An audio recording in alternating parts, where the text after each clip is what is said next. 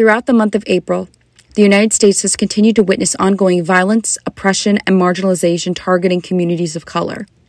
From the state of Georgia passing voter suppression laws to restrict access and ability for communities of color in future elections, to the police related murder of Daunte Wright in Brooklyn Center, Minnesota, to Army Second Lieutenant Caron Nazario being pepper sprayed by police in Virginia, to the released body cam video of the police related murder of Adam Toledo in Chicago, and, more recently, hours after the results of the trial of former police officer Derek Chauvin for the murder of George Floyd, Ma'Khia Bryant was killed by a police officer in Columbus, Ohio, and among other similar injustices. Citizens and allies alike across the country have been urgently calling for effective reconstructive change, including actively supporting all people of color as an active ally and bystander. Today, I will be talking with Student Athlete Advisory Committee Vice President Alicia White on what qualifies as understanding and being an active ally and bystander, how the WAC community should continue to demonstrate their support both on and off campus, and how to ultimately achieve understanding of diversity, equality, and inclusivity at the college and beyond. I am your host, Olivia Montez, and this is Washington College Weekly.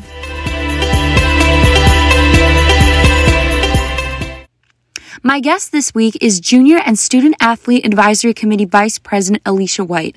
Alicia, thank you so much for being here. No problem. I'm glad to be here. So, my first question is How are you feeling today? I'm doing pretty well. The semester is about to end soon, so trying to get through that. But other than that, I'm happy to be here on campus. So, how would you describe your position and your roles within the Student Athlete Advisory Committee on the Washington College campus? So, within the Student Athlete Advisory Committee, I am the chair of the Racial Justice Committee. And within that committee, I facilitate conversations and help bridge gaps between athletics and the student body. And I have members of BSU, SGA, and then other student athletes within the committee to all discuss what we need to do as a community to really build understanding about racial justice and diversity and inclusion. So my role there is just helping bring those thoughts together into events and activities for people to enjoy. So, first, how would you define understanding and discussion with diversity and inclusion? When discussing the definition of understanding for me, I think about is the person able to answer why? When it comes to it, I think about school. If you're doing a math problem and you just know how to do it, just the steps, where things go, but then someone asks you why that answer is there and you can't explain it, then you don't really understand it. So tying that into diversity and inclusion is people know what they're supposed to say, people know what they're supposed to do, but do they really understand why they're doing it and do they know the meaning behind it or is it just an action that they're supposed to follow? And I think that's what it comes to when really defining an understanding of something. What about active allyship and bystander intervention? Active allyship is someone who one understands and is willing to respond. So I feel like they've taken the time to educate themselves and learn, and they understand what they're doing, but also have the courage and the confidence to step up when they need to. And then they also will do that for, I feel like it's more of a connection to someone. So maybe like a friend of mine would be an ally. For bystander intervention, I feel like it's an inclusion of being able to respond and understanding, but someone that you may not necessarily know that they're just there. If you see someone getting bullied, you would hope that someone would step up and help you.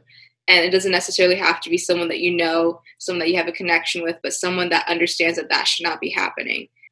In the same case of diversity and inclusion, if you see someone or they say a microaggression, they will step up and say that is not okay, that is a microaggression or a micro insult and different forms of it expressing that was not all right. In the aftermath of all the events that have just happened as of this recording, such as the ongoing trial of Derek Chauvin, the state of Georgia passing voter suppression laws, the police related murder of Daunte Wright, and the pepper spraying of Second Lieutenant Caron Nazario, and other injustices that have happened, what is going through your mind when you see this? It's heartbreaking. It really just breaks my heart because if you think about it, just especially police related, they're the people that are supposed to be invoking justice, protecting, and they're doing the complete opposite of that. So it's heartbreaking to think that I'm here and I don't really know who I can trust because you never know what they're going to do, how they view you. And so it's discomforting and it's heartbreaking to think that their stance may not be what you thought it was supposed to be. And when you witness those individuals and corporations who are speaking out against these injustices, demonstrating their stance on these issues, what is your reaction? What do you feel that these reactions or positions on these events demonstrate in the public sphere? People are getting fired up. That's what I see it as. People are not sitting by and like watching everything happen or just passively participating in things. They are fired up, they're making their stance known and clear. And I think that's what you're supposed to do, showing like, I am not a part of this. I highly disagree with what's going on. I don't want this to be passed. And I think that now people are starting to see that they can no longer be silent. They need to start speaking up because silence gives room for interpretations and different things to be said. So if you make it clear where you stand, then you know who you can trust and those around you that actually understand what's going on. On a smaller scale, when talking about the Washington College initiatives focusing on diversity and inclusivity, which include but are not limited to the Chesapeake Heartland Project, acknowledging the college's history of enslavement, celebrating Black and Latinx Heritage Month, and now a renovated intercultural center on campus in response to what is and has been going on, and essentially what is being called out by the WAC campus community. Do you feel that this demonstrates active allyship or understanding of the issues faced?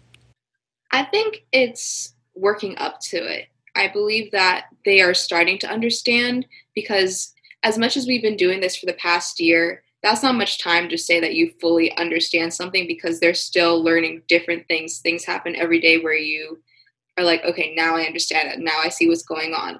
For example, we just recently had a talk about microaggressions and implicit bias within the athletic department. So it's going to be a little bit before I Washington College as a whole can be defined as someone that's an ally but there's certain parts like people that know more and are starting to speak up that you can see like for example i can see my coach as an ally but that doesn't necessarily mean i can see the whole athletic department yet and i think that they're taking the steps necessary to be able to see the school as i have an ally in everyone around me. And that's understandable. Not everybody is going to get it right away and right off the bat. So i think that the fact that they're taking the time to educate themselves helping the student body educate themselves and taking initiative to do it is what is most important. And they'll get to the point where they understand completely the issues being faced and um, being able to be that person that everyone can trust. On earlier episodes of the podcast, which include talking about race, talking about diversity and inclusion, and discussing the protest, one element that in some form or another has continued to be emphasized was to not only continue to expand your understanding of racism and discrimination in this country, but to always make sure to do something if and when you witness a xenophobic incident. What do you believe qualifies as doing something? And how can WAC students, staff, and faculty like go about accomplishing this or incorporating it into their daily lives? For me, doing something can be on different levels. I feel like right when you get out of it and you're like, okay, I need to do something, that could mean reposting something that you wouldn't normally do because you're now understanding it. But then there's different levels. So once you get to the point where, okay, I'm showing my social media presence that this is where I stand now when I see someone getting a microaggression or seeing some xenophobic incident, I feel comfortable enough to say something because I understand and I can tell them, hey, that's not okay that was a micro insult and you should really educate yourself on why that's not okay. Then further on, you can look at it as someone that can both educate people too. So going from I'm learning to now I can educate people myself. And I think that would be considered doing something. And you said, how can Washington College students and staff go about accomplishing it? I think continue to have discussions our campus has been doing a really good job with having events and geared towards understanding diversity and inclusion, microaggressions, racism. And so I think that is what is helping accomplish understanding and incorporating it to everyday lives.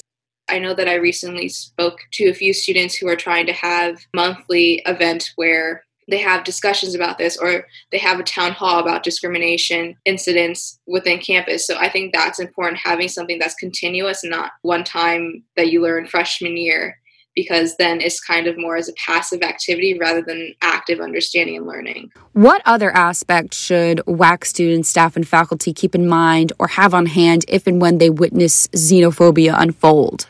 I think when you get into it or you're when you're witnessing it, don't automatically assume some things that oh someone else is gonna reach out and like help see if they're okay because if everybody's like oh that person's gonna do something then no one's actually gonna do anything so being that person to step up and say, I'm going to do it even if someone else probably already has. Also, when going into it, go with the mindset of first educating before attacking. If someone is saying something and you're like, oh, that was really rude or aggressive, then maybe they didn't realize what's coming out of their mouth. And they're just like, oh, I didn't realize that. And they can reflect on it. But if it's a continuous thing with one specific person, then I think it gets to a point where more needs to be done. But I think allowing time for someone to get educated will help them realize different things because not everybody is educated. You can't say, I know something without if you've never learned it. So I think everybody deserves a chance to get educated and learn different things. So it's a level of understanding on both parts and knowing when to intervene. Can ask the person, hey, are you okay? Did something go wrong? And if their response follow off of that response is what you can dictate how much needs to be said or how much needs to be done. And also, being an ally is checking up on them. You can also do care reports or bring it to an administrator that you see as an ally, and maybe they can help you in ways that you probably couldn't help them. With all this in mind, what do you ultimately hope and want the WAC campus community to understand when it comes to diversity, inclusion, and active support? I want them to know that it's going to take time and it's not just a one time thing. That's what I'm really hoping that is a continuous learning experience that just because everything in our society is going on right now, I know it's a big conversation. I don't want the conversation to die just because things on social media are dying down. It's not something that should be a trend. It should be continuous. And I think that the school is starting to understand that and do things because it's a lot more work than they realize and it's a lot deeper than they realized before. So I really hope that it's not just a small check off the checklist and that it's on the planner weekly, monthly, every day, something that you can always learn more about, educate yourself with. With being active support, I think in general as a campus, we are a smaller school, so I think it's even better for us to be connected I know that within the athletic department, we're trying to connect with the rest of the student body. We don't want to be seen as a division. And so by connecting, that can be active support. Now we have athletes interacting with the rest of the student body. It's not like we're student athletes, not solely athletes. And so that connection is another ally, another form of active support. And that goes to inclusion. We want people to feel comfortable if I'm a part of a certain group I want someone else to feel comfortable to join, not just because they're like, oh, this is interesting, but I don't really feel comfortable. I want them to feel included. And that's how you get more of a diverse population and diverse attendance rate or participation within clubs, athletics, organizations, events. And so it's just really reaching out to people all over rather than a specific department for different things and being welcoming to it. Just everybody's different, but you need to embrace the differences. Alicia, thank you so much for offering your insight today. We appreciate it. Of course. Thank you for having me. Just yesterday, on April 20th, after a 10 hour deliberation, the jury had found Derek Chauvin guilty on all three charges, which included second degree unintentional murder, third degree murder, and second degree manslaughter for the death of George Floyd last May. According to CNN, Chauvin, quote, could face up to 40 years in prison for second degree murder, up to 25 years for third degree murder, and up to 10 years for second degree manslaughter. However, because he had no other prior convictions, the actual sentence could be much lower and is set to be released in eight weeks. This morning, Interim President Wayne Powell had sent a campus wide email addressing the results of the case, which read, quote, The verdict is a step towards justice. for one person, for Black Americans, and for all Americans. But this also marks a solemn occasion, a call for reflection and remembrance for all victims of racial violence. Tonight, there will be three virtual and in person events for the WAC community to attend. The Office of Intercultural Affairs will be holding a virtual Brave Space from 4:30 p.m. to 5:30 p.m. via Zoom. Residential Life will hold similar conversations and will be on duty from 8 p.m. to 12 a.m. supporting students in Caroline and Sassafras. And counseling is also offering students the, to schedule one-on-one appointments during regular business hours. Also tonight, the WAC Student Government Association, the Chestertown Unites Against Racism program, and the Kent County Black Union will be hosting a community dialogue event at 6:30 p.m. via Zoom, which we'll discuss, according to the campus-wide email sent out, quote, the resignation of the mayor, action-based efforts and steps, and community unification. For any possible questions, please send them to Megan White. This has been Washington College Weekly. I'm your host, Olivia Montez, and I will see you next week.